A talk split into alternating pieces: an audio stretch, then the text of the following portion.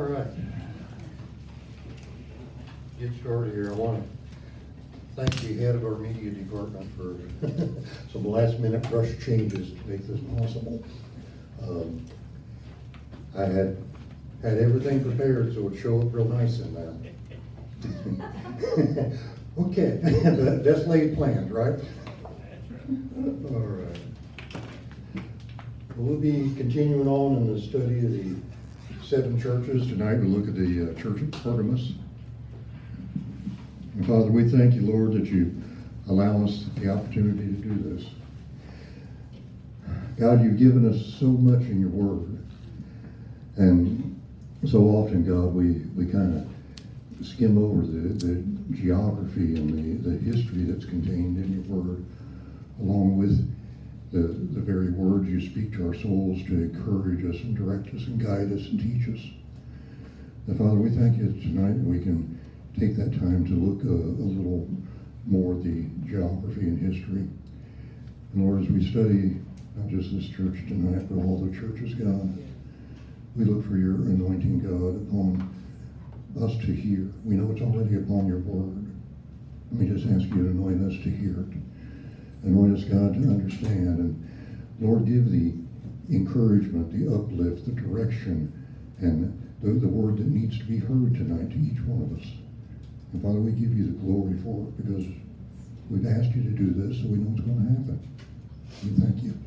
Amen. Amen. All right. We'll start out reading uh, Revelations chapter 2, verse, verse 12 is where we start up with the uh, church at Pergamus. And if things don't run real smoothly, uh, one of the changes was I'm not using my computer, so set up just slightly different.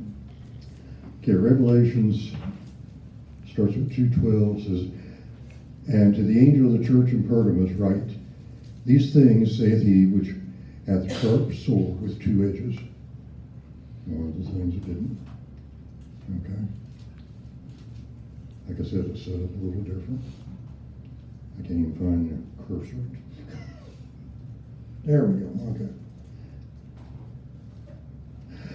All right, I know thy works and where thou dwellest, even where Satan's seat is, and thou holdest fast my name, and hast not denied my faith, even in those days where Antipas was my faithful martyr, who was slain among you where Satan dwelleth. But I have a few things against thee, because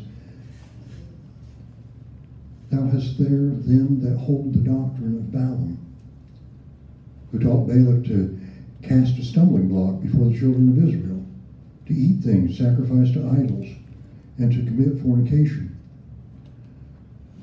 So hast thou also them that hold the doctrine of Nicolaitans, which I hate, thing I hate. Repent, or else I will come unto thee quickly, will fight against them with the sword of my mouth. He that hath an ear to hear, let him hear what the Spirit saith to the churches. To him that overcometh will I give to eat of the hidden manna, and I will give him a white stone, and in the stone a new name written, which no man knoweth, saving he that receiveth. Okay, the uh, the church at Pergamus has got a, uh, I guess you might call it a nickname, if you will. One of the things it's known for is church compromise.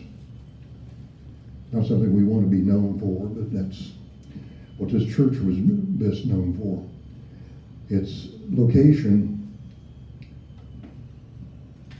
this points actually points out where all seven of the churches are at. But uh, you see, we mentioned the Loveless Church at Ephesus, and persecuted church at Smyrna, and tonight the compromising church. It's, uh, located 40 miles south southeast of Smyrna. Uh, in a valley where the what was called the Imperial Highway was running through the coast of Asia. Pergamus was about 15 miles from the Aegean Sea and the banks of the Little River, river uh, Caicus. The city was built and named by the, the Greeks uh, soon after the fall of Troy, about the 12th century or so before Christ. The reason that's in, or interesting or worth mentioning is the fact that that makes it one of the oldest cities in Asia and of the world. And uh, I thought interesting enough, the first three churches it mentioned, the first three churches we study was uh, Ephesus, Smyrna, and Pergamum, they were all rivals. They were rivals for first place among the cities of the province uh, known as Asia Minor. They you know, all thought they ought to be ought to be number one. Uh, of course, we haven't got over that today. We still got churches fighting to be number one. Know. Yeah.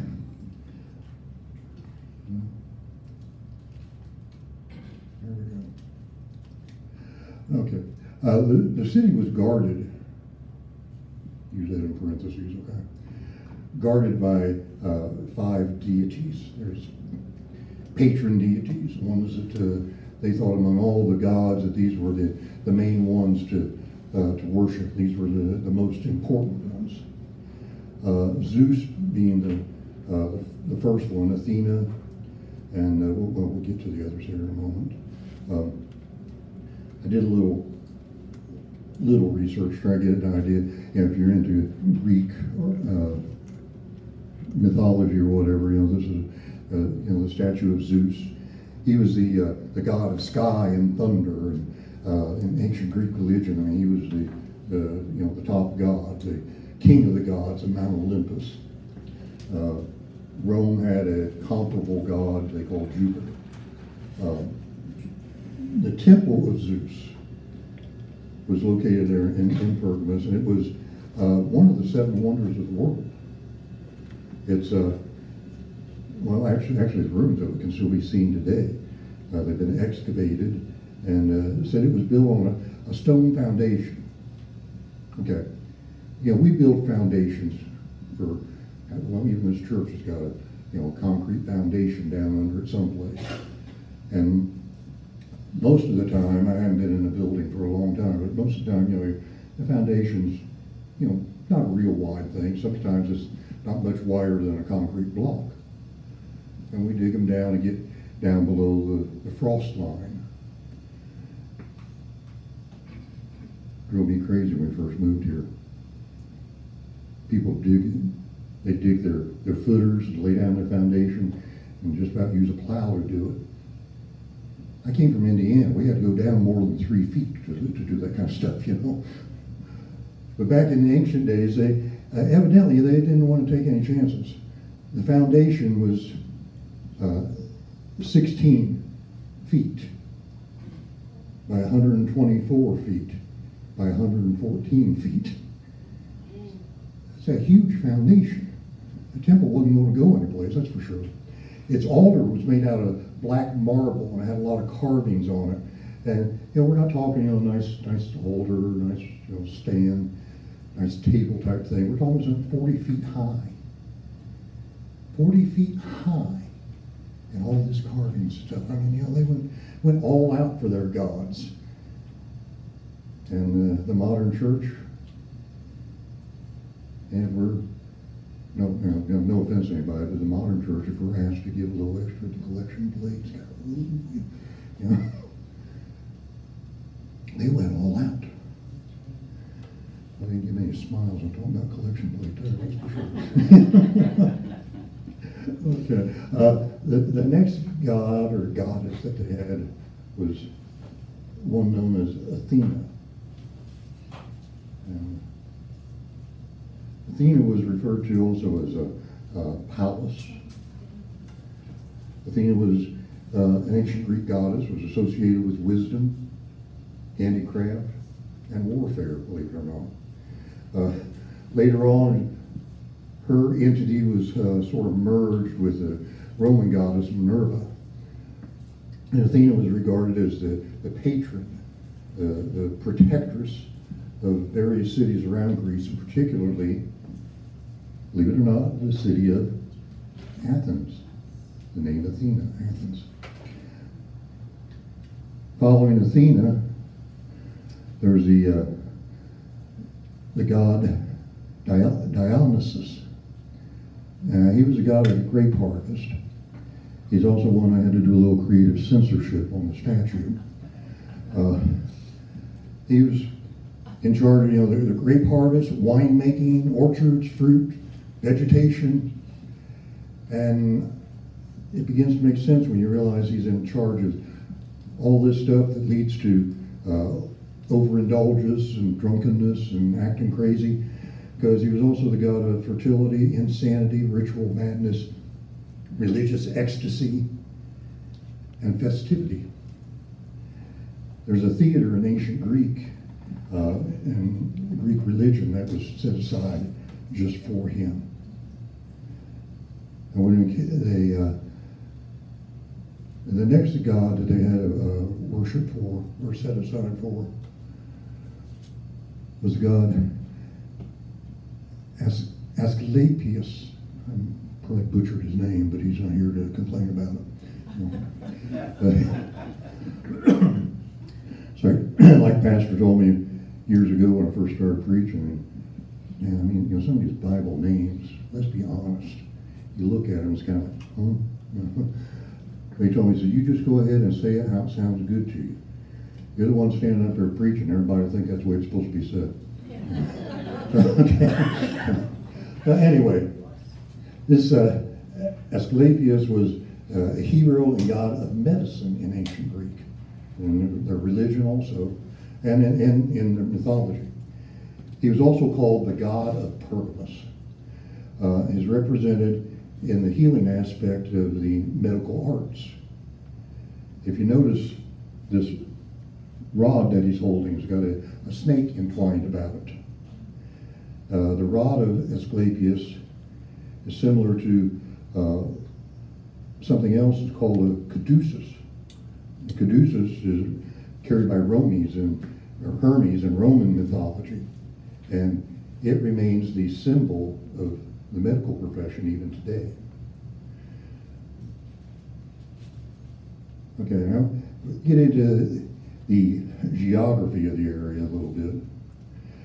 The city was, oops, back. The city was named uh, for the hill on which it sits, actually.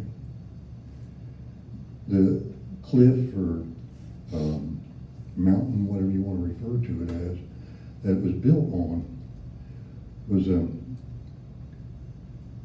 almost like it straight up out of the ground. It was a you know a lofty city. It was thought to be impregnable because you got uh, the, the actual name anyway. Uh, Pergamus means tower or height. Uh, also means elevation and carries with it the idea of exaltation. So it was also called the exalted city. And uh, oddly enough, it also indicates a union th- through marriage. And I think with all the the uh, fertility customs and debauchery and things that went on in their different religions, it, just, seems odd to me that it would have that idea of the, the city itself carrying the idea of its name meaning adjoining together in, in marriage. Anyway, like I said, it, it took its name from this big rock, though, that stood up so straight. The walls were almost perpendicular, except for one. And the one that wasn't almost perpendicular uh, had a real narrow passageway in order to get up to the top of it. Uh, it was, you know, because it was a narrow passageway and the fact that they were able to look down upon it, you know, it was easily easy to guard it. Didn't have to have a lot of guards in order to uh, take care of it because you couldn't hardly get off of the path in order to get up to the city. And if you stayed on the path, you were an open target. So because of the natural defense system, said it's an impregnable stronghold. And they, they lived there, people that lived there lived in safety, and they lived in that, that confidence that we live someplace that nobody is going to be able to get to us. That uh, we, we are completely, totally safe in, in living here. And of course, we know that's been thought of many places that it didn't turn out that way, too.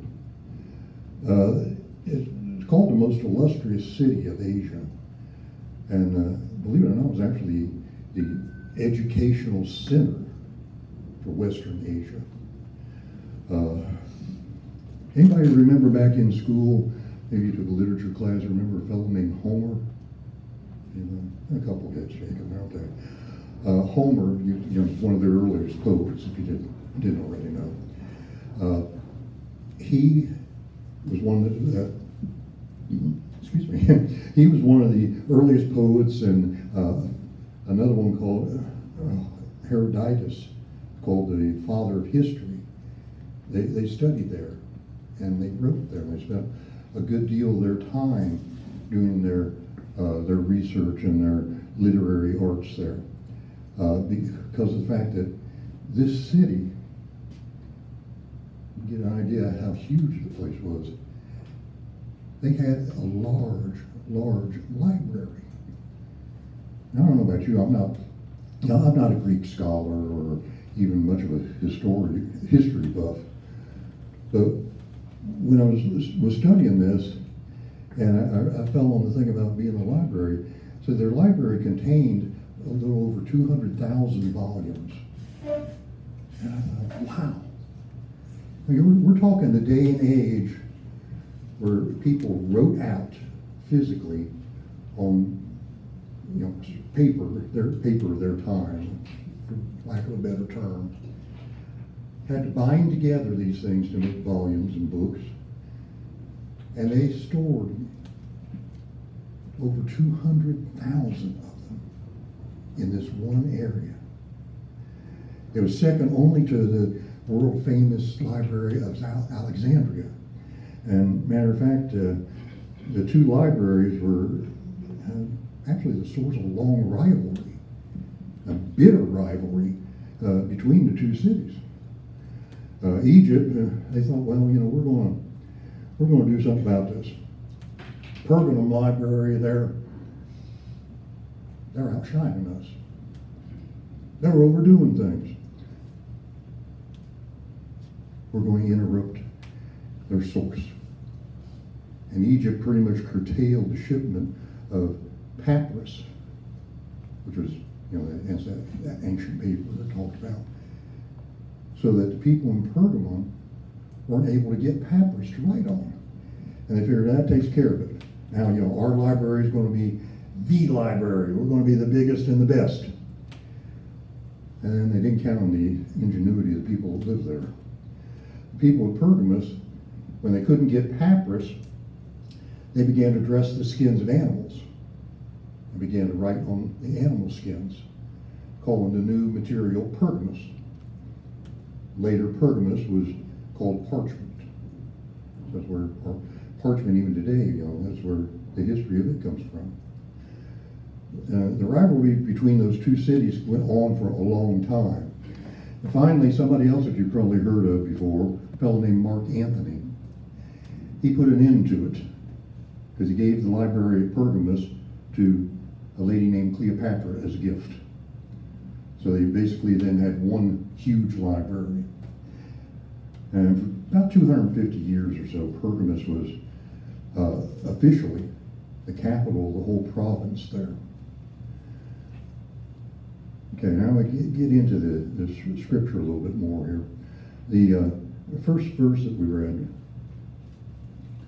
says, The angel of the church of Pergamus write, These things saith he which hath a sharp sword with two edges. Pergamus, Pergamus was a place also where the uh, decrees of Caesar came from. Excuse me, I lost, lost the cursor on here again. Uh, anyway, whenever Caesar had a decree, it was executed from Pergamus. And say, okay, well, what's that got to do with, you know, the Bible? The point behind it is that uh, it gives force and meaning to something that, that Christ said. Christ said, the, the angel of the church of Pergamos write, These things saith he, which hath a sharp sword with two edges. The uh, symbol in Rome of their power, their might, was a broadsword. It was a two-edged sword or double bladed, if you want to call it that. It was known as the cut and thrust sword. And it was the emblem of the highest authority. Carrying it meant you had the power of life and death. If I carried it, it meant I'd probably end up poking myself a few times during the day. But that's, that sword had a, a significance to it. And whoever whoever had this, this power, they were empowered with this power of life and death by the proconsuls of the province. And all of those lived at Pergamus. So the governor basically wielded the sword of Rome. I get this. The governor is sitting in the impregnable fortress where nobody can get to him. and figure, you know, totally, completely safe, and I've got the sword with all the power. What I say goes. It goes from here. And if you don't like it, will you just dare come and do something about it? That's pretty much the attitude. You know, they felt they were unable to be conquered. Uh, the, the governor not only wielded this authority, but uh, you know, he gave that whole idea to the people that you know, we are impregnable too.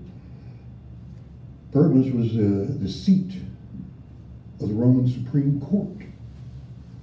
There's a lot going on in this city. Of course, you know, when I, I looked at the, you know, the slide with the size of it, uh, it just kind of blew me away. I'm, I'm amazed when I see these guys out here with steam shovels and backhoes and skip loaders and whatever, out, you know, doing grade work and putting in roads and doing construction and getting foundations laid out and all that. And they got big, huge machines they're using. We're talking, you know, back in the days of backbreaking labor, you know, shovel, pick, hammers, and just think that they had built this entire city up on this huge, huge mountain. I don't know how they got up there to start with, to build it, you know. That, and then they, they had a right, I guess, to feel like they were untouchables. Uh, the, city, the prisoners that were uh, sentenced by Rome were brought to this city for trial. And all the different parts of the province, they brought him to Pergamus in order to stand trial. Uh, they were sentenced by the power of life and death. It all came down from, you know, the the, uh, the proconsul. So this, when Christ talks about the sword that proceeds out of his mouth, we're talking about, uh, uh, mentioned also, we'll get in, in Revelation 2.16 a little bit, it's talking about a symbol of his uh, judicial authority. You know, we, we don't like to think about that side so much. We think about, you know, how God is gracious, and, and he is, and, and merciful, but he also has a uh, judicial side, and if he didn't, well, if he didn't, I dare say a lot of us would be in a lot of trouble because without any threat of you know, evil, harm, hurt, that would befall us if we didn't take the right path. Bible says, you know, there's pleasure in sin for a season. And I, I can't speak for everybody else, but I know for me, if there wasn't any any punishment to it, yeah, there's probably a lot of sin I'd get involved in and, and stay involved in. On in verse 13, it says, I know thy works and where thou dwellest, even where Satan's seat is. And thou holdest fast my name and hast not denied my faith. Even in those days where Antipas was my faithful martyr, who was slain among you, where Satan dwelleth. He talks about the place where Satan dwelleth, I mean, he is literally speaking of the city, Pergamus. The word seat, as it's used here, comes from a Greek word that we also translate throne. This was the not only the high place for the people, but this was the high place for Satan too. This was a place that he sat in power. And uh, it was the, the headquarters for the, the pagan religions of the, that province, not just one, but pagan religion as a whole was headquartered at Pergamus. The, uh, uh, ancient nations, nations, they had an idea pretty much foreign to us today. See, in this country, you know, we, we hear people spout off all the time about separation of church and state. Well, in the ancient cities and the ancient religions, they followed pretty much the idea of what uh, uh, Judaism follows today, what Israel follows today. The church and state are one. There's no discrepancy. Israeli policy, you know, they go to base on what what is said in the Torah. What does what does the the Old Testament scriptures? What do they say? This is what they're supposedly basing their government and their lives on. And that was the thing with Pergamus and all the uh, all the other places that were set up in any kind of pagan religion. Whatever their religion said, the government backed up. You know, the religion said it's it's all right to take a uh, a newborn child and sacrifice it in the fire, don't don't complain to the government about it because the government's behind that.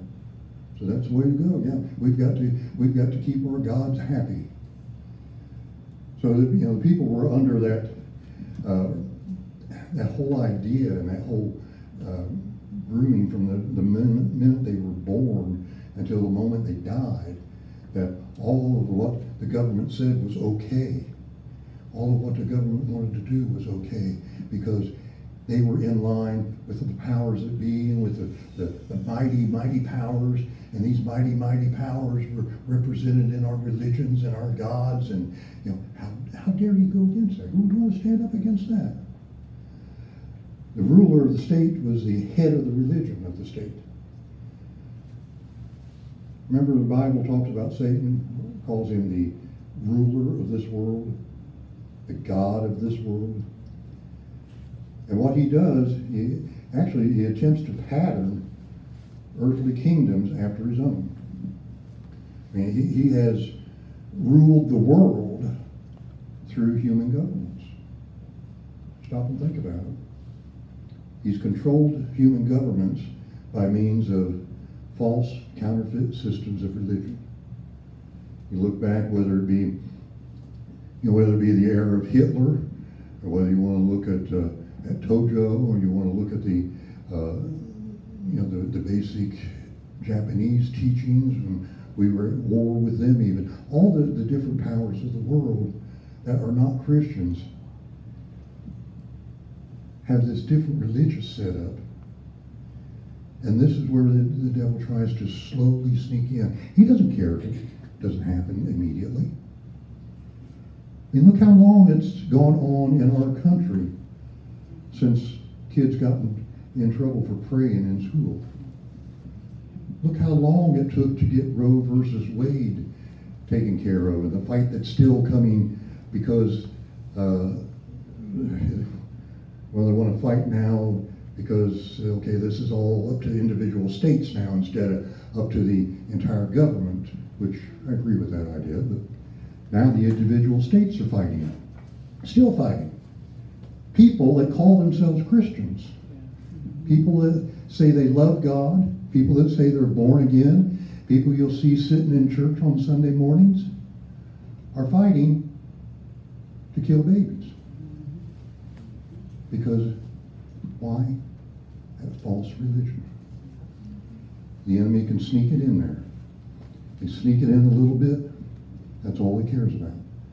Because just like you know the, the example given in Scripture about uh, about leaven, a little bit of it's all it takes. Leaven a whole loaf, make a whole loaf rise.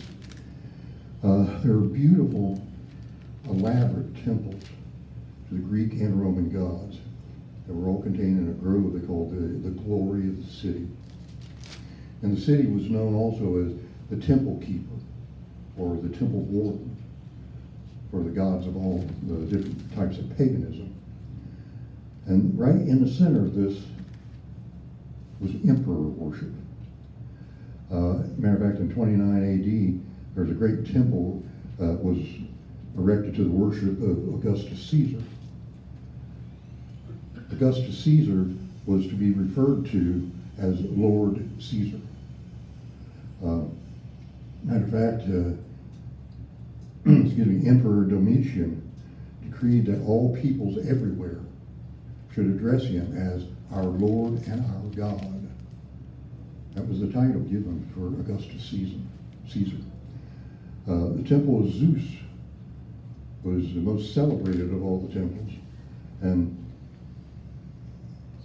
uh, it was also dedicated. Oddly enough, the temple of Zeus was dedicated to the one I had the most trouble pronouncing, As- Asclepius.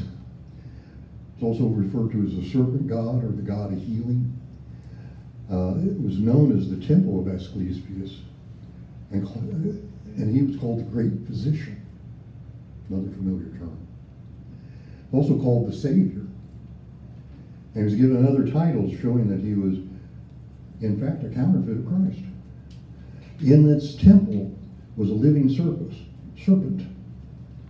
And that living serpent was kept and cared for and even worshipped. And serpent worship became universal in uh, Pergamus uh, to the point that, you know, as they've dug up a lot of their coins and, and art of the realm, they all, all had uh, serpents represented on them, many of them wrapped around a pole, like the, uh, like the rod or the caduceus. So the temple of Zeus was a place where there was a lot of healings that took place. Peoples today, a lot of times, will, will labor under the misconception, well, excuse me, so and so prayed for this person and they prayed for them and they got healed, so we know that it was God working through them. Sounds good and it makes good sense. You know, and you can find a lot of biblical background for that to back up that thought. But at the same time, if the devil is the one that brought uh, a sickness or a lameness upon somebody, and one of his servant, servants says, Be gone, lameness, well, the same devil that put it on them has no trouble taking it off of them if it furthers his need and his teaching. That's why we've got to be careful with people that come along and you know claim to be uh, claim to be prophets led of God. If they are, their life will prove it out. Their ministry will prove it out. Not just one thing, not just because they uh, preach a good sermon or they they uh, healed a, a, few people or performed even a couple miracles. Remember, even the uh, uh the servants of Pharaoh, his magicians, even they performed miracles. So again, we have to be cautious that we take what's being said and being shown and compare it to the Word of God and make sure it matches up to God's Word. If somebody is a, a, a I mean, a real sincere prophet of God, they don't have to tell you. They don't have to take out a, a billboard down here on the highway to tell you that they're a prophet. People know it. Their reputation will show it. Uh, Satan is all, you know, also, we're talking about serpent. Satan is also referred to in Scripture as that old serpent. And part of the reason, uh, you know, his agent, serpent, brought about the fall of man, or had a, a big part in it. I won't say it's brought it about because uh, Adam and Eve had a part to do with that too. But it seems odd that the symbol of poison, the symbol of death, is the thing that has come to represent the healing arts now. Yeah. A serpent. Uh, as previously mentioned, you know, that temple of Zeus was one of the seven wonders of the world.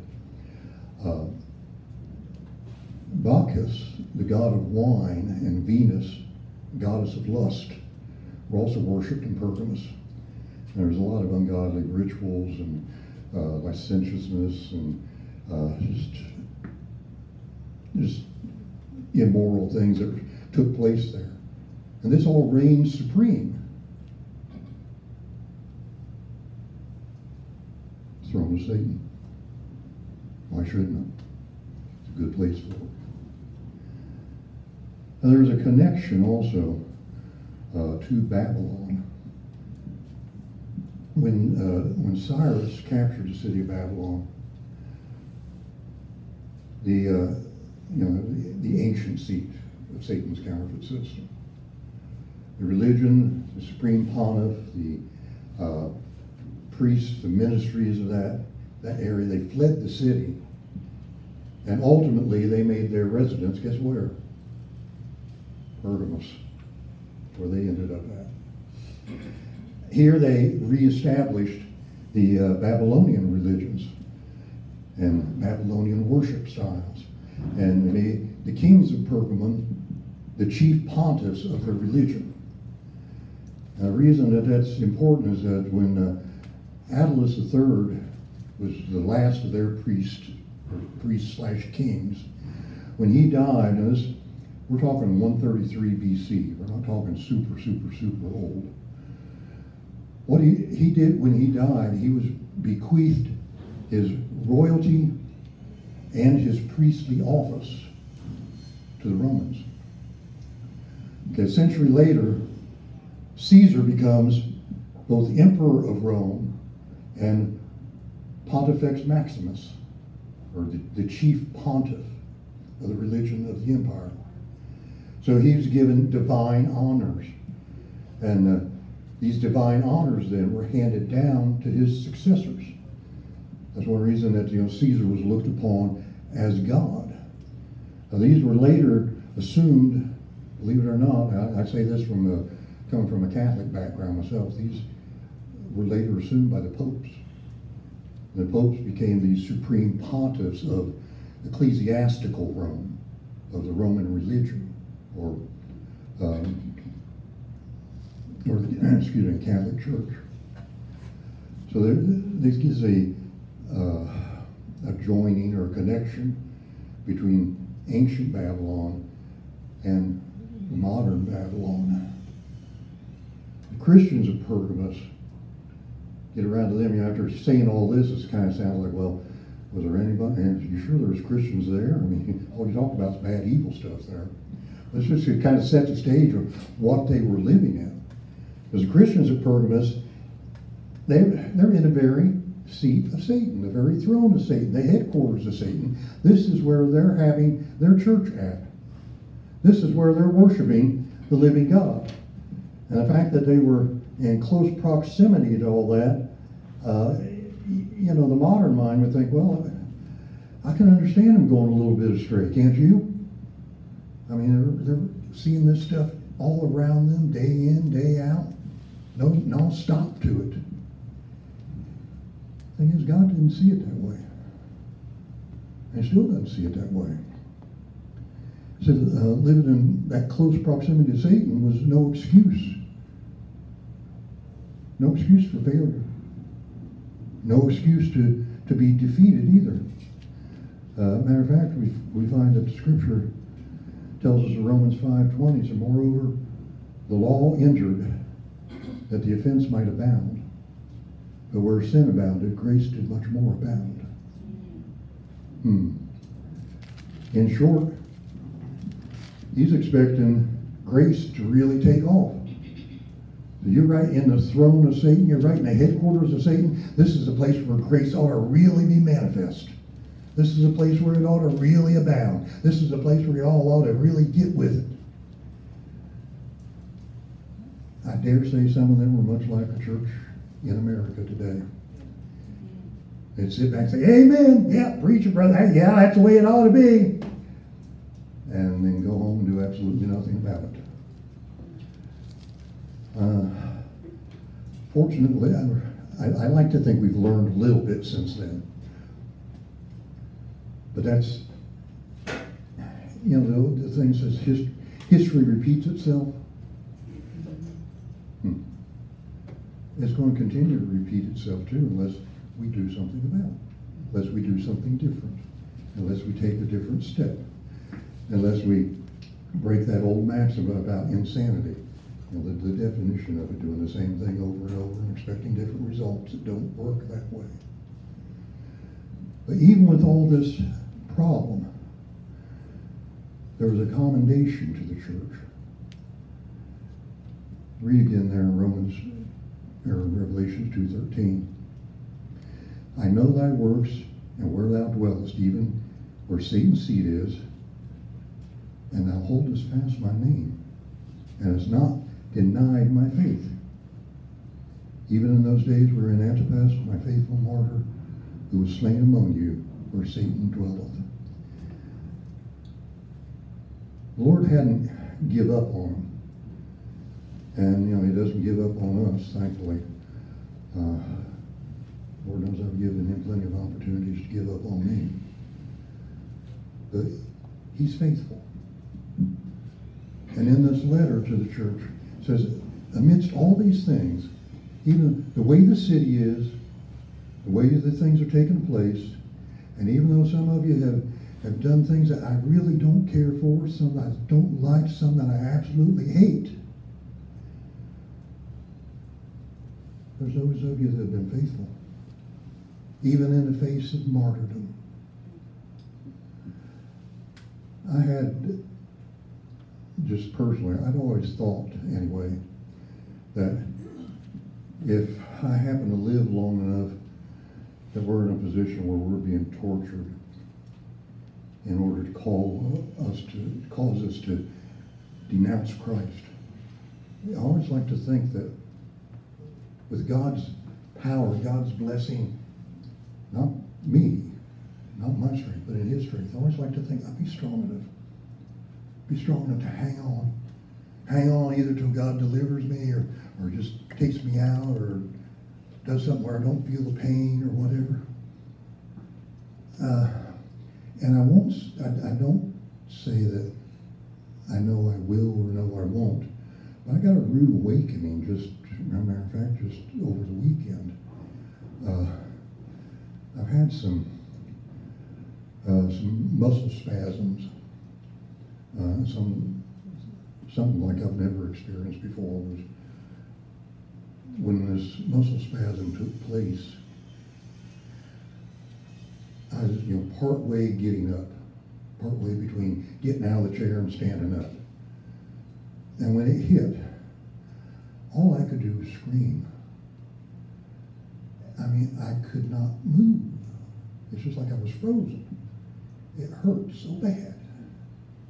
I don't say that to gain sympathy, but I say it because it made me think afterwards Oh man, would I really?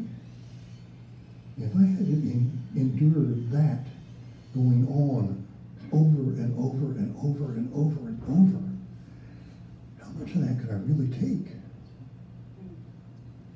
And just based in me, I mean, with, without God's help in it, I think about the second time be enough.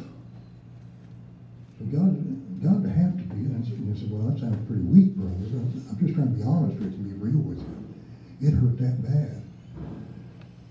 So I know that for the Christians of the past, the present, or the future, to be sustained during torture and, and you know, called upon to, to turn away from Christ with all different types of, of uh, methods of torture, it's really going to take God to get us through it. And we better be prepared for it now. Because if we prepare for it now, then when we happen, I, when it happens, I think it'll just be a kind of a normal course of events. Just like we read that it was for many of the many of the martyrs, and we hear stories of people from other countries that how God has intervened in their lives. Anyway, uh, per- Pergamos was a place where Jesus commended these disciples. Uh, one of them uh, was martyred in the city, or near the city at least, uh, set forth as a symbol or representative for all the faithful that period. The, the only mention we have in Scripture of Antipas is in the New Testament. And uh, according to tradition, I say it's just tradition because we don't have uh, we don't have the absolute irrefutable facts to back it up. But the Jewish tradition says that uh, he was a bishop of Persia. Is given to the church. There's also a bit of a reproof. We read on in verse 14. Says, But I have a few things against thee, because thou hast there them that hold the doctrine of Balaam, or Balaam, however you pronounce it, who taught Balak to cast a stumbling block before the children of Israel, to eat things sacrificed to idols, and to commit fornication.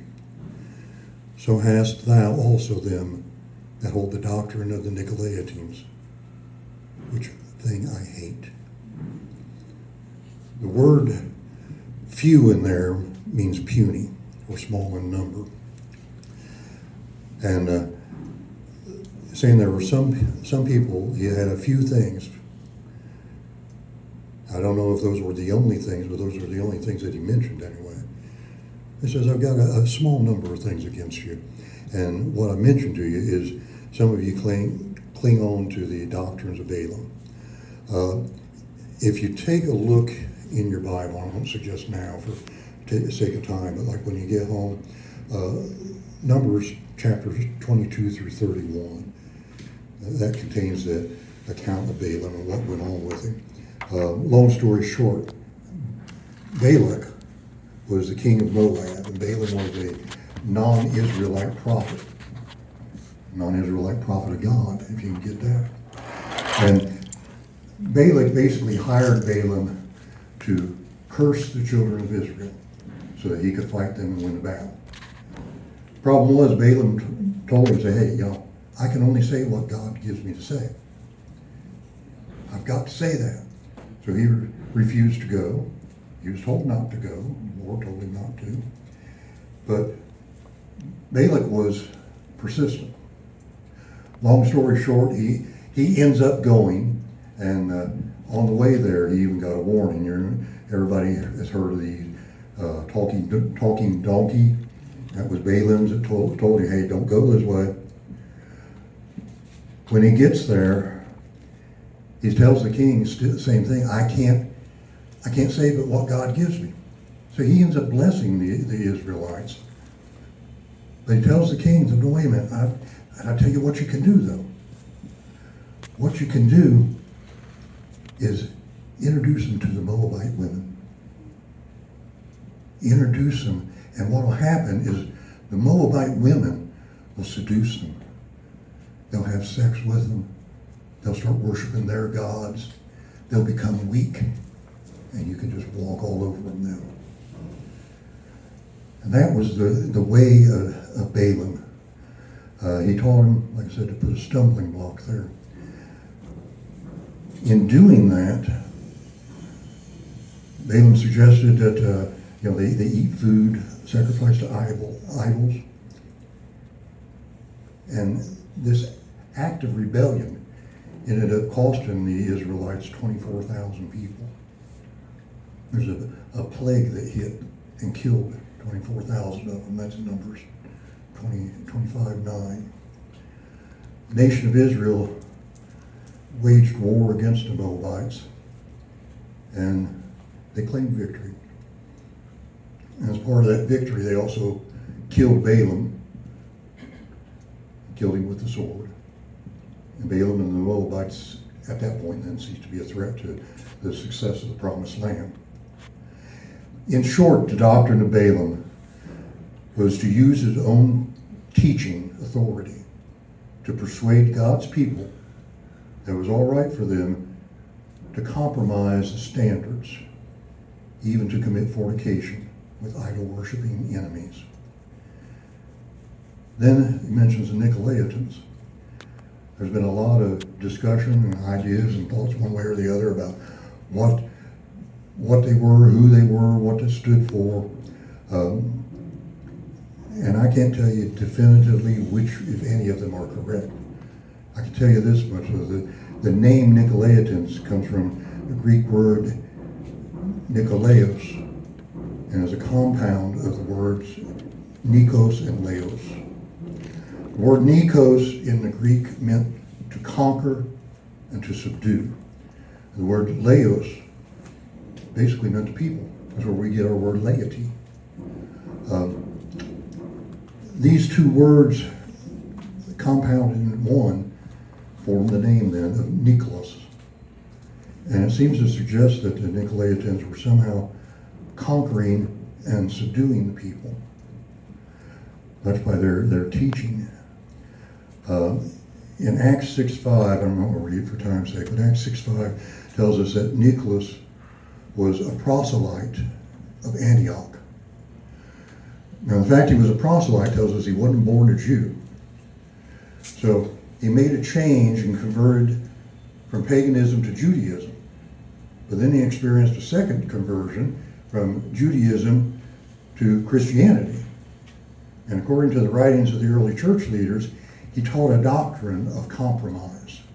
He implied that total separation between Christianity and the practice of the occult paganism was not essential. It's all right to mix the two of them. And you could, you could figure out for yourself pretty much where, where the right place was and you know how much of what to do. I see it all the time. I get behind cars, got a bumper sticker that says coexist. Got all these different religious symbols. we have churches today that very careful, very, very careful not to mention too much about biblical doctrine because they might offend people. We have churches that call themselves Christians. Say they promote the will of God, they promote the gospel, that stand for compromise. It's all right to let a little bit of it in. It's all right to have well, it's not only all right to have gay people come in, we want them to come in. We want to share the gospel with them. We want to share with them that God loves them and that we love them and that, you know, God is willing to, to forgive all of their past. But you can go further than that. It's all right to have them on your church board. It's all right to accept them in membership. It's all right to put them in leadership. It's all right to have them teach your classes. Compromise a little bit so they feel comfortable. It's all right to do that with any any group that stands for something contrary to the Word of God. And in short, that's my definition of doctrine of the Nicolaitans. When uh, we look at Scripture and all that God did to try to protect His people, and all the times that they fought against it and did the opposite, it amazes me that we are still in existence today. That we as a church have made it this far. Excuse me. He goes on and sums this up or closes this up, talking about the reward. Reward that's promised in Revelations 2.17. It says, He that hath an ear, let him hear what the Spirit saith unto the churches. The him that overcometh, or to him that overcometh, will I give to eat of the hidden manna and will I give him a white stone, and in the stone a new name written, which no man knoweth, saving he that receiveth it. First time my wife read that, man, she she about she about went crazy. Had one of them Pentecostal hissy fits. I mean, I, I come home, I don't know, I come home from work or wherever it was, and come home and say, I'm going to get a new name. I'm going to get a white stone. It's going to have a new name on it. Nobody else is going to know what it is. And I've read that before. I'm like, yeah, okay. She still reminds me of that. Oh, you were so excited and supportive, you know. but she, but you got to realize she hated her her name. She's never liked Deborah, and her middle name, which since this is being recorded, I won't even mention because I'd like to continue living where I'm living. She doesn't like her middle name either, so she was thrilled to death to know she's going to get a brand new name the jar of manna, you know, we, we read in scripture that there was manna put in a jar and put it in the ark and kept back. It was uh, kept back as a covenant or a pledge that those who obeyed the law would be fed. They'd never go hungry. And most of the references to the hidden manna refer to this. And, you know, God's quite capable of locating what happened to that jar and opening it up and taking and distributing manna out of it to the entire world. I mean, you know, read you read how he's fed five thousand. Read another account how he fed four thousand. You know, so he certainly has the capability of feeding everybody with that lost article. But uh, it's more widely believed that what they're talking about here is really representing Christ, the living bread, the true, real, living manna, bread of life, or some, you know, some of the other translations, if you're in Japan, it's called the rice of life, because that's their, their staple. Uh, He, he tells us, uh, Jesus tells us that is in the sixth chapter uh, of John, that he declares himself to be that, that bread of life. And it's, it's a title well earned. He said unto them, I am the bread of life. He that cometh to me shall never hunger. He that believeth on me shall never thirst. And white stones, they represent a victory of a different type. White stones were given to the, uh, the gladiators when they won a victory. And white stone would have that gladiator's name carved in it. And that white stone brought them certain privileges, uh, one of which included maintenance at public expense for the remainder of their life. Whatever they needed, whatever they wanted, government took care of it for them for the rest of their life. Stone was called the pebble of victory. It, would, it was their invitation and their admission to parties. They could go places that other people couldn't go just by showing that white stone. It was a ticket. It was a badge of friendship. It was also called the uh, te- uh, tessera. Couldn't pronounce that first. When we look today, you know, white being a color of innocence, purity, joy, and victory. It's given to the overcomer as a symbol of victory, but also indicates a pledge. We're given a white stone with a brand new name and a pledge. We're not going, we've got that star man, we're never going to go hungry. We have access to anywhere we want to go because we have that friendship with Jesus. We have that pledge of eternal friendship with him. What's what we see in the Church of Pergamos, as I said, is a church of compromise. And you know, in, in closing, the thing that I can say for the church today is that we need to be cautious. I mentioned that a little bit ago. But it's not just the church. The thing we really need to be cautious of as we look at this church and we look at the, the ones yet to come, we see the things that were held against them and the things that they were commented for, complimented for, we need to look real close, real hard, real prayerfully, and with an open mind at this, our heart. If we see any of those things in here, we deal with them. And as we deal with those things in here, well, surely if we're part of a church, then they existed in the church. But if we deal with them in here, then those things will begin to drop off from the church. Those things will begin to disappear from the church. And will begin, begin to become more and more known as the church of God. Amen.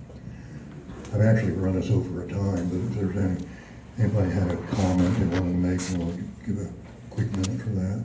I just, can I throw in, Jamie's teaching a class Sunday night, and we had talked about how archaeologists back in the late eighteen hundreds had, had excavated Pergamus. Did you, did you mention that already? Nope. And they found what they say is the throne of Satan. It was actually an altar to Zeus. Well, they were able to take this artifact and they were able to take it to, actually, they made a little museum for it, but back in like 1909 or something. But anyway, they had to move it to Berlin, Germany in 1930. And we know that what happened in the 30s is Hitler came to power. So uh, it's interesting to me that when you move the throne of Satan from Turkey to Berlin, that you know that may have had something to do with. Satan shows up. That's where Satan shows up. Exactly. Undoubtedly. Okay, anyone else? All right, well, let's have a, have a word of prayer then and uh, get out of here and take something with you, even if, even if you gotta study. Take something with you to share with somebody tomorrow. Maybe even share with somebody tonight to let them know God loves them. Father, we thank you, Lord, for all that you've done, all that you've supplied, God. We thank you for the lessons to be learned, God, from history. We thank you, God, that we have a history also with you. Thank you, God, that we can count on you. We can count on your promises. We can count on your glory. And we can look to you, God, and know that these promises are true. Know that each one of us, God, has the power over the enemy. That each one of us has the power to live for you. That each one of us can be used of you. That each one of us can overcome the enemy as he comes to attack. That he comes to steal and to kill and to destroy. That we, we just simply need to stand upon the Word of God. We simply need to stand upon your Word and let that, that Word of yours that comes out like a short two-edged sword, like the broadsword, administer death to those things that come against us. Father, we thank you, Lord, for your life. We thank you for your encouragement. God, I ask your blessing upon each one gathered here, each one that's able to join us on, on stream or uh, playback later on. We thank you, Lord. And together, together with you, we shall see glory. It may be sooner than we think. God bless these people. Keep them all safe. Keep them all encouraged. And give us opportunities to see what you have for us to share with others. In the name of Jesus. Amen.